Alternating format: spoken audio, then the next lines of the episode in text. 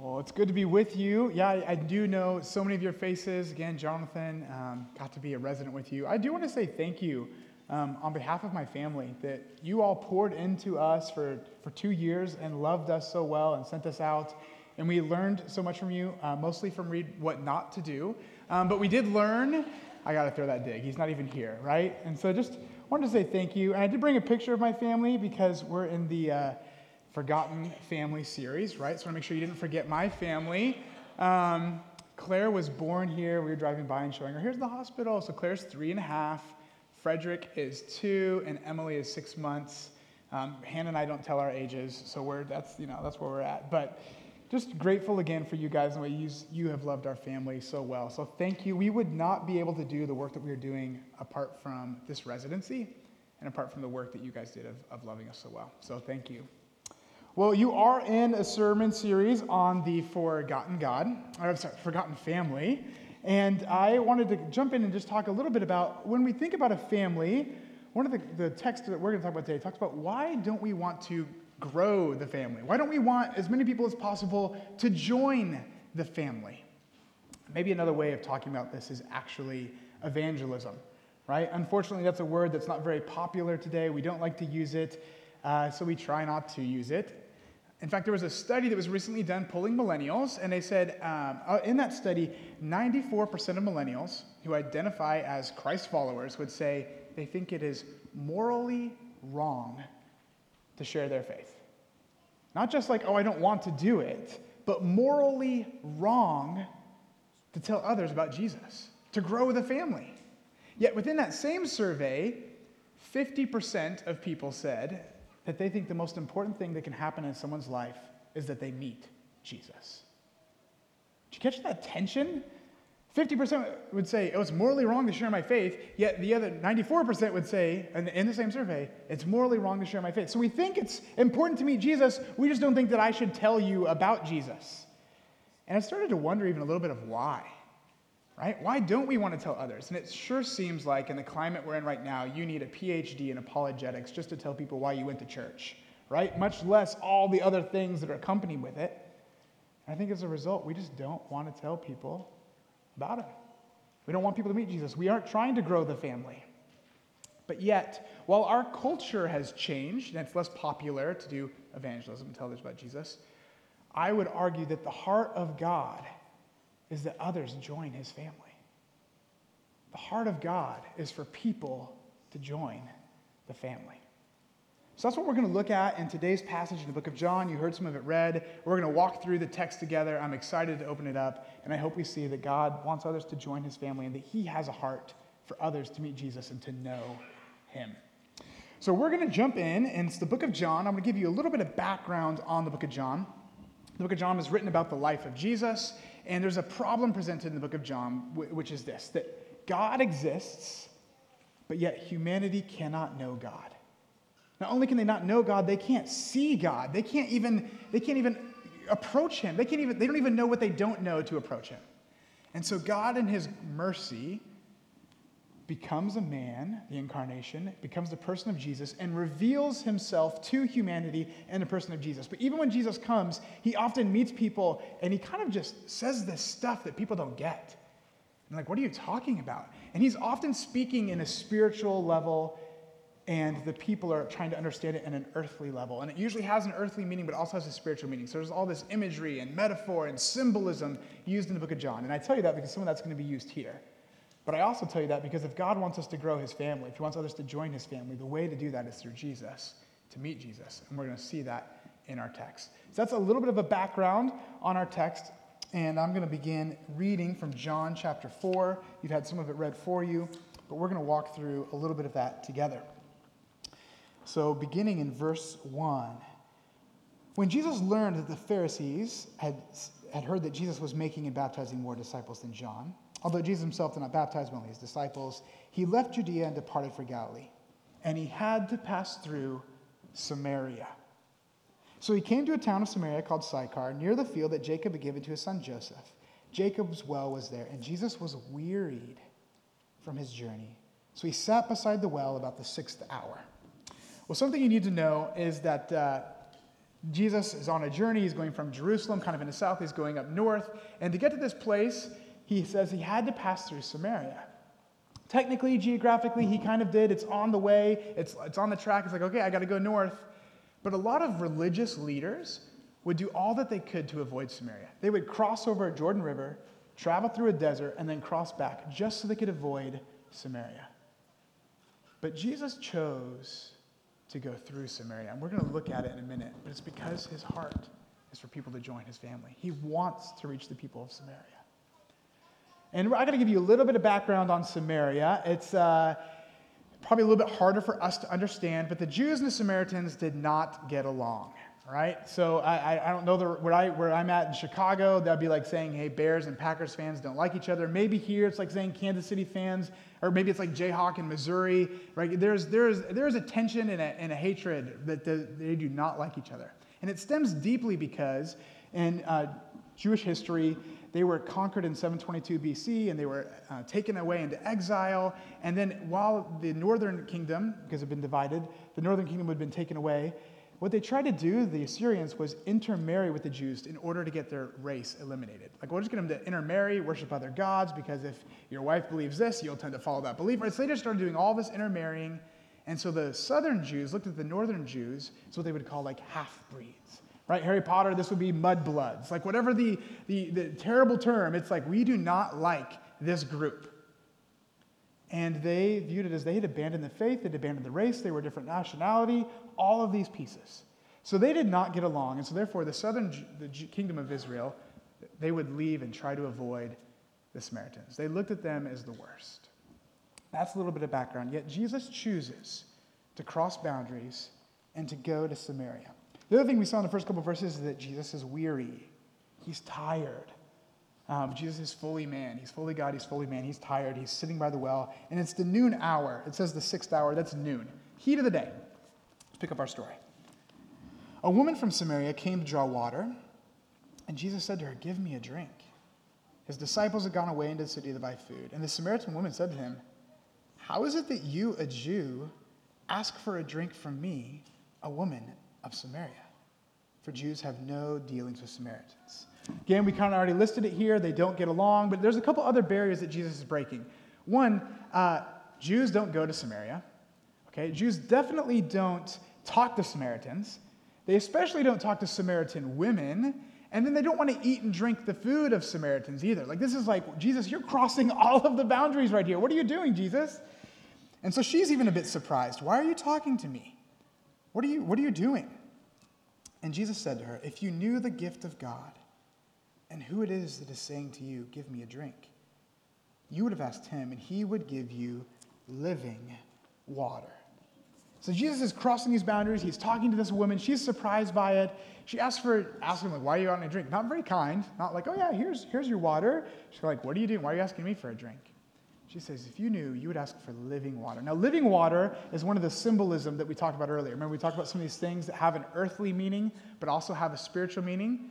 So, the physical, earthly meaning, uh, running water, living water, would have been like water from a brook, water from a stream, water that's fresh, clean water. Not water that's stagnant and from a well and you have to pull out and it's not very good. It's like, I could give you better water. There's an earthly meaning. There's also some symbolism that she'll end up catching later, where it stands for eternal life. not just making it up, it's in a text, we'll see it in a little bit, but it's also used all throughout the Old Testament, where they would talk about living water being eternal life. So Jesus is saying to her, hey, if you knew who you were talking to, you wouldn't just ask for this felt need, you would ask for the greatest need that you have. Jesus begins by meeting this woman, and we're going to learn a little bit, but it's the noon hour she is coming out here alone. Women are supposed to travel in groups to go get water, right? It's like, okay, we're all to go. The ladies of the village, we're to go in the morning. We're to gather the water together. We're to be together. We're to pull out the water. It's social hour. We go back, we bring the water that we need. She's traveling alone. She's isolated. She's lonely. She's ostracized by her society. She's rejected amongst her people. And Jesus meets her and tells her, There's a felt need that you have that's water, and there's a deeper spiritual need that you have that only I can satisfy. And if you knew it, you'd ask me for a drink.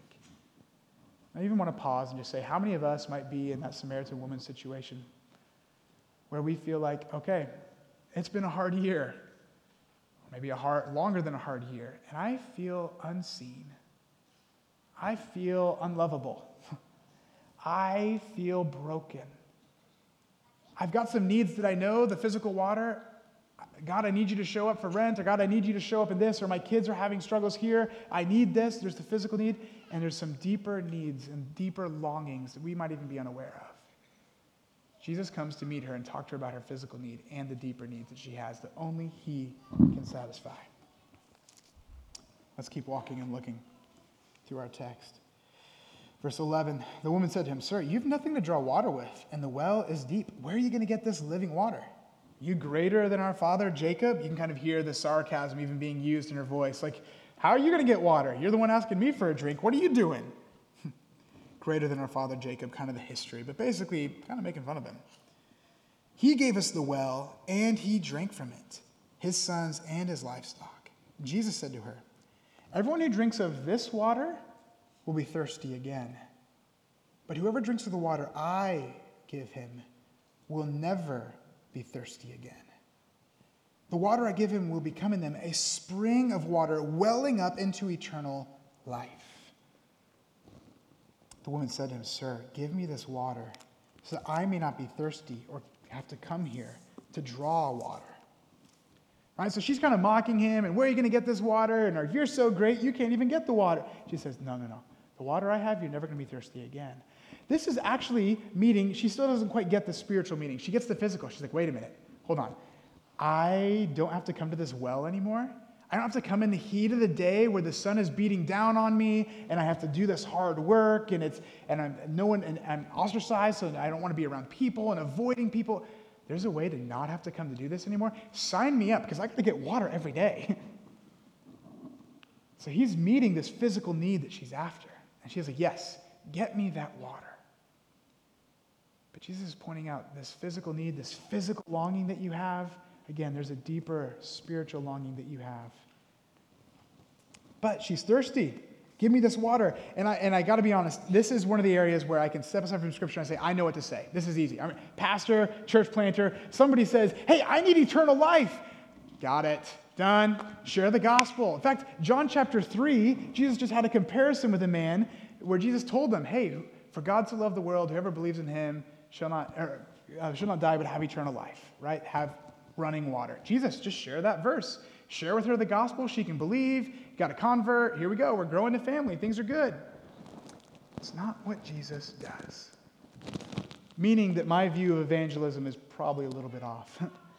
It seems so simple. She's asking, Yes, give me this water, but Jesus just doesn't just give her the answer. He's going to change the, the, the story. He's going to take her in a different direction. It's like, Jesus, what are you doing? Well, for the record, whenever that happens, hopefully you caught my sarcasm earlier, but whenever that happens, Jesus is right and I'm wrong about how to go about this. And so Jesus has got a better way than just giving her the easy answer. So he doesn't say, well, just believe in me and you'll have eternal life, you'll get the living water, your life will be good, and you'll always be happy. It's not Disney ending. He says, Jesus said to her, Go call your husband and come here. Jesus, what are you doing? This was easy, low hanging fruit. What are you asking her to call her husband for? Well, the woman answered him, I have no husband. Oh, Plot twist. Jesus said to her, You're right in saying that you have no husband. If you've had five husbands, and the one you now have is not your husband, what you've said to him, what you've said is true. Jesus, where are you going with this? All right, there's a whole little bit of culture and background where when uh, in the story of Israel, when, men, when Jewish men came to this well, they often met and became betrothed. And so this is early on in the thing. You're like, Jesus, are you trying to like, are you trying to meet somebody? Like, what's going on, Jesus? Why are you asking about her husband? Like, there's all this background that a first time reader walking through this text is like, what is Jesus doing by asking about this? And what do you mean she's had five husbands? And I think we're starting to learn a little bit about why she might be out at the heat of the day getting water all on her own and ostracized from society. Right? We don't know for sure, but it sure seems like this might be why she is alone. And as Jesus starts to ask about it, there's some debate about is this, you know, the literal meaning because uh, the, the Samaritans had been known to have uh, gone intermarried with five different na- nations. And so it's like, oh, is this metaphor for the five nations they've intermarried with, why they're no longer Jewish? Or, you know, is this literal? Uh, probably doesn't really matter. I think the point going after this is she is not is, is living a, a life of sin. The man she's with now is not her husband. And when Jesus, she said, Jesus, the woman says to Jesus, Sir, I've perceived that you are a prophet. When Jesus starts to tell this to her, she goes from seeing him as a man to seeing him as a prophet. There's something you've said that you should not know, and how do you know this about me? Something is going on. Um, as a man, when he was wearied and tired, now she sees him as a prophet. Later on, she's going to see him as something else. Hang on to that progression.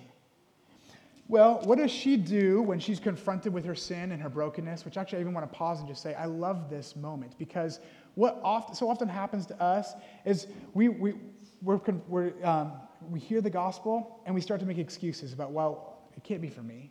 And Jesus immediately goes to what could keep her from receiving him. Right? Well, I, I don't deserve the gospel. I'm a broken sinner. I've been married five times. I'm living with someone who's not my husband. Look at my deepest, darkest secret. Jesus brings it up, brings it to light, as if to say, I know the worst things about you.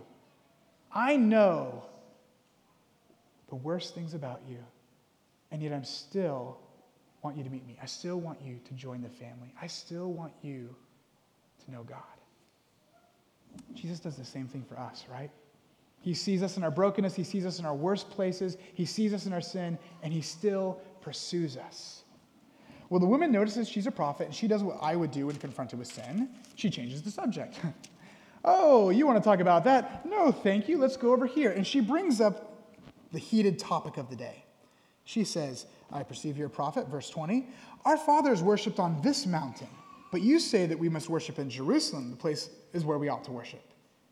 Okay, so literally, the Jews had their temple where they worshiped in Jerusalem. The Samaritans weren't allowed to worship with the Jews because, again, there was all that hatred. So they started their own temple. She's literally pointing at the mountain right behind her, saying, We all worship here. You say we have to worship there where do we worship? So she's bringing up the big theological debate of the day. Whatever it is you want to put in that, that is for you, that's your big thing, you can put it there. Is it creation or whatever it is? She's, well, Jesus, what about this? Changing the subject. Let's not talk about my sin and shame. Let's not talk about my brokenness. Let's talk about something else. She's trying to avoid, right? Jesus said to her, Woman, believe me, the hour is coming when neither on this mountain, the one right here, nor in Jerusalem will you worship the Father. Soon it doesn't matter where you worship. You worship what you do not know, you Samaritans. We Jews, we worship what we do know, for salvation comes from the Jews. But the hour is coming, in fact, it's now here, when true worshipers worship the Father in spirit and truth. For the Father is seeking such people to worship him. God is spirit, and those who worship him must worship in spirit and in truth. Okay, there's a lot of background here. But essentially, she brings up the theological debate of the day, and Jesus, I love what he does, because right, this happens even when we do our own evangelism, right? We start to talk to somebody about Jesus, and then they say, "Well, I, I can't be saved. Look at my look at my background and my you know my sin, my shame." So Jesus forgive that. Well, yeah, but I have all these objections. Look at look what the church has done. The church is broken, and they start to point out all the reasons why they can't believe in God. And Jesus essentially tells her, "You know what? This mountain, that mountain, it doesn't matter." It's all going to become obsolete because the true place where you will worship is through me. It's through Jesus. Jesus is how you get to God the Father. Not a mountain, not a temple, not a church, not a religion. It's through Jesus. That's how we can know God. Remember beginning of John? We can't know God, we can't get to him. Jesus has come to make God known. Jesus is saying, it doesn't matter where you worship, it's through me. But he also answers her question. But hey, you want to know about the hot topic of the day? Well, Samaritans, hate to say it, you're wrong. Jews, the salvation comes from the Jews. We do worship through Jerusalem. I am going to answer your question, but don't let that distract you. Don't let that get in the way. Don't let the secondary issues keep you from the primary issue. The primary issue is what do you do with Jesus? What do you do with him? Right? We can get caught up in these other things, these other debates, but what do you do with him? That's the primary issue. So that's what Jesus does. He slowly and lovingly tells her, I'll give you an answer to your apologetics questions. The real way you worship is through me. Don't let that stuff distract you. Keep the main thing the main thing. Keep Jesus the center. Now, the woman's response I know that the Messiah is coming, he who is called the Christ. And when he comes, he'll tell us all these things. Jesus said to her, I who speak to you, I am. We translate it am he because it makes it easier, but he says, I am. This is a moment that, if you're familiar with the, with the Bible, is uh, kind of amazing. The name that God gives back in Exodus 3:14 to Moses about who the people of Israel, who the God is, the first time he reveals his name is I am.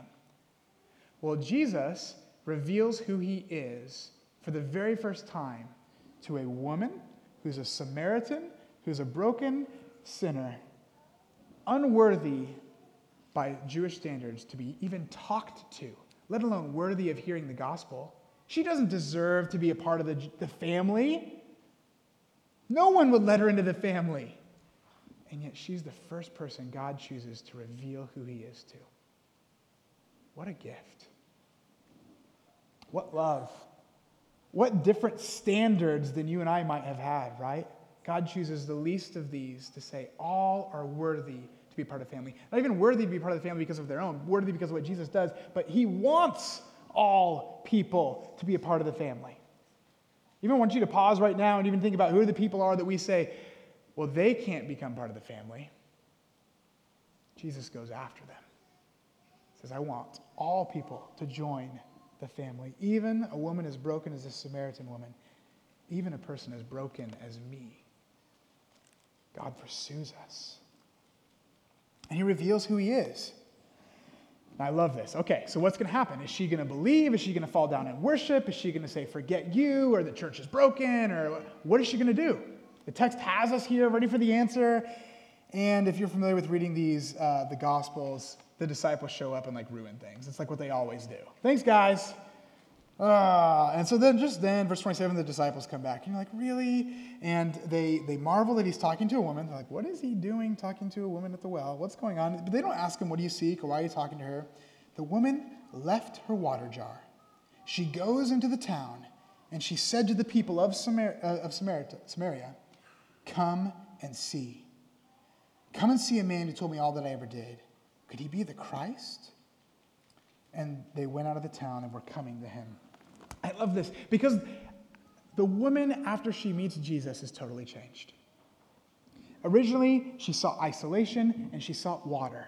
Now, she leaves her water jar, forget the water, and she goes and she seeks people, which she wants isolation. She's broken. She doesn't want to be around people. She's coming in the heat of the day just to avoid people. And now she can't help but go and tell everybody come and see this man. He told me everything about me. You've got to meet him. This Jesus guy. He might be the one. Come and see. When we really meet Jesus, we can't help but go and tell others about Jesus. There is a love that starts to occur. And she doesn't even fully understand it yet. We're going to look at it. But I don't think she fully grasps who he is. But she's having this progression of seeing him, seeing him as a man who's weary and thirsty, to a prophet who knows things he shouldn't, to being the Messiah. And in a minute, we're going to see that she recognizes him as God. This, this progression that occurs. Okay, the disciples show up. They've kind of ruined things. I'm going to summarize these verses to say they don't really ruin things. I just, I just like to be hard on them. Um, but they come in and they say, Hey, Jesus, we brought you some food. He's like, You know what? The food that I need is doing my Father's will. And I'm full because I'm doing his will right now. I'm telling people who you don't even think I should talk to, a woman who's not even worthy of anything. I'm telling her about God. I'm letting her meet me. She gets to be a part of the family. And that's what God sent me to do. That is what nourishes me. Jesus says, That's my food. I don't need physical food. And then he says, If you guys would just be a part of this, lift up your eyes and see that there are fields that are white for harvest. Jesus basically says, God desires for others to join the family. He wants everybody to be a part of the family. And if you would just tell others about me, people would come. People would believe. And the disciples are like, Who are you talking about? We're in the middle of Samaria. These people don't deserve the gospel. Go back to Acts chapter 1, I guess forward to Acts chapter 1, it says, Jesus tells his people, You'll be my witnesses in Jerusalem, Judea, Samaria, to the ends of the earth. Well, they've already been in Jerusalem and Judea. Jesus initiates by going to Samaria. It's kind of like, Hey, you'll be my witnesses in, um, in Olathe, and then in Kansas, and then to the arch enemies of Oklahoma, or wherever our arch enemies are. For me, growing up, it was Oklahoma, but maybe not for you. Right? But it's like, there's arch enemies and then to the ends of the world. Jesus is fulfilling what he asked them to do. He's going where they don't think the gospel should go. He's asking people to be a part of the family when they don't think they should be a part of the family. And he's saying, Go tell others about me. If you do that, people will come. The field is white for harvest. Basically, the people are ready to hear the gospel. How do we know we're talking about the Samaritans? How do we know we're not talking about other people? Well, verse 39. Many Samaritans from that town believed in him because of the woman's testimony. He told me all that I ever did. So they came and they believed. When the Samaritans came to him, they asked him to stay with them. They asked him to abide with them. And so he stayed and he abided there for two days. Got to pause. Remember, we were supposed to avoid everything about Samaria? Instead, they said, Jesus, stay with us. And Jesus stays with them. This again, he should not be doing it, but he stays where they're staying. He sleeps where they're sleeping. He eats the food where they're eating, right? All the things you're not supposed to do, and he does it because he wants to, them to know him. And also, abiding language, that's the word here that used to staying with them, is the terms of what John uses to say whether or not you actually get the gospel. Whether or not you actually believe in Jesus is whether or not you abide. So basically, he's saying the Samaritans abided, and Jesus abided there is this beautiful imagery here of they are getting the gospel, they're believing in Jesus. Many more believed because of his word, Jesus' own word. They said to the woman, It's no longer because of you that we believe. We've heard for ourselves, and indeed we see he, Jesus, is the Savior of the world. Again, notice that progression in this section abiding language, and then they see Jesus as a Savior. He went from a man who was hungry to a prophet who knew things he shouldn't to the Messiah who's come to reveal all things to this man as God. He's Savior of the world. Okay, beautiful story.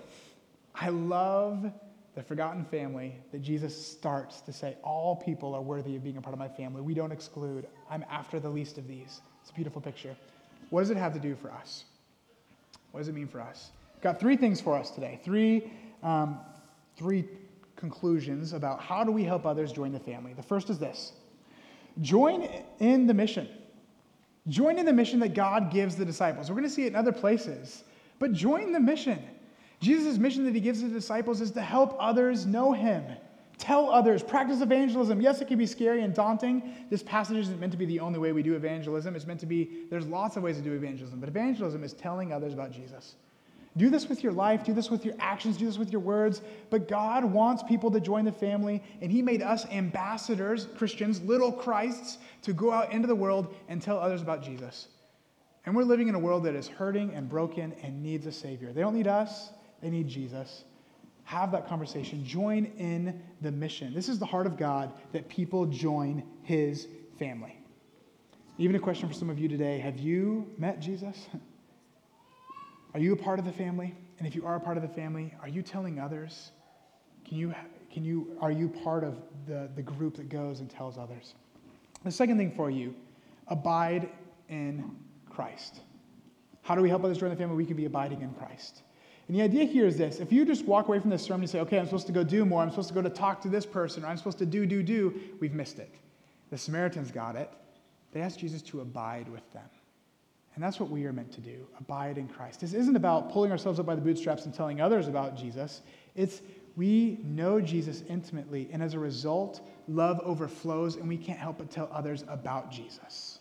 Right? The woman came and, see, came and saw Jesus, then she couldn't help but go and tell. Are you abiding in Jesus? Maybe give you this, this analogy. Uh, John goes on to say that there's branches and vines, and that God is the vine, that we are the branches. We're attached to the vine. We bear fruit. Now, we're not detached from the vine and bearing fruit all on our own. That doesn't work. Branches don't bear fruit. Branches are attached to the vine, and the vine bears fruit through the branches. Catch the big difference? That's our role. We're meant to be attached to Jesus, abide in Him, sit with Him, go to the well that is Jesus that actually satisfies us. Don't look for our satisfaction in the things that are empty and fleeting. And yes, they meet a need, but ultimately leave us empty. Be filled by abiding in Christ. And then fruit naturally overflows. There's lots of ways we try to help each other abide. Love to have conversations with that about afterwards, but abide in Christ. That's what we're after. The last thing I have for you is starting a spiritual conversation. Starting a spiritual conversation. What I would love your application today, after you're thinking about, yep, it is my job, it's God's heart to tell others about Jesus, it is my job to abide in Him that overflows in telling others about Jesus. Where do I begin? Start with one person a family member, a friend, a coworker, a classmate. Start with one person that you love enough to invest in and start a spiritual conversation. You don't have to lead them to Jesus. That's not your role. Your role is to start a spiritual conversation and let Jesus encounter that. You don't have to explain all the apologetics. You don't have to do all the work. Bring them to Jesus. Get rid of this secondary conversation. So choose one person who you want to invest in and start a spiritual conversation, probably beginning by asking them questions, just like Jesus did. Asking them some questions. Care enough about them to help them know Christ and abide in Christ. That's my application for you today. May we, as Christ followers, be people who are joining the mission on fire to others. May we abide in Christ ourselves, and may we start with one person who we want to know Jesus. I'm going to pray for us. Father, we thank you for your word, and we thank you that you loved this woman enough to reveal who you are to her. Lord, we thank you that you loved us enough to reveal who you are to, to us. Lord, that I am a broken sinner in need of your grace, not worthy to be a part of your family, and yet you have called me to be a part of your family. Just as you've called every person in this room, just as you desire the world to know you. Lord, may we catch that heart and vision. May we see all people as worthy of hearing the gospel. May we be a part of telling others the good news. And may we do that because of a love for you, because we've experienced the love you have for us. May that just overflow. Lord, even now I ask for us as we sit here and think is there one person that you're putting on our heart? Is there one person you want for us to think about having a spiritual conversation with that they might encounter you? Would you bring that person to mind if it's from you? And would you give us the courage to follow through? It's in Jesus' name I pray. Amen.